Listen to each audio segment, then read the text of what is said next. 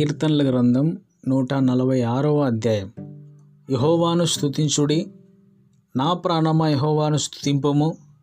నా జీవిత కాలమంతయు నేను యహోవాను స్థుతించదను నా బ్రతుకు కాలమంతయు నా దేవుని కీర్తించదను. రాజుల చేతనైనను నరుల చేతనైనను రక్షణ కలగదు. వారిని నమ్ముకొనకుడే. వారి ప్రాణము వెడలిపోవును వారు మంటిపాలగుదురు. వారి సంకల్పములు నాడే నశించును. ఎవనికి యాకోబు దేవుడు సహాయకుడగునో ఎవడు తన దేవుడైన యహోవ మీద ఆశ పెట్టుకొనునో వాడు ధన్యుడు. ఆయన ఆకాశమును భూమిని సముద్రమును దానిలోని సర్వస్వమును సృయించినవాడు ఆయన ఎన్నడూనూ మాట తప్పనివాడు. బాధపరచబడు వారికి ఆయన న్యాయము తీర్చును. ఆకలి కొనిన వారికి ఆహారము దయచేయును. యహోవా బంధింపబడిన వారిని విడుదల చేయును. యహోవా గురిటివారి కనులు తెరవచేయువాడు. యహోవా కృంగిన వారిని లేవనెత్తువాడు. యహోవా నీతిమంతులను ప్రేమించువాడు.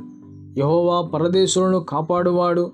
ఆయన తండ్రి లేని వారిని విధవరాండ్రులను ఆదరించువాడు.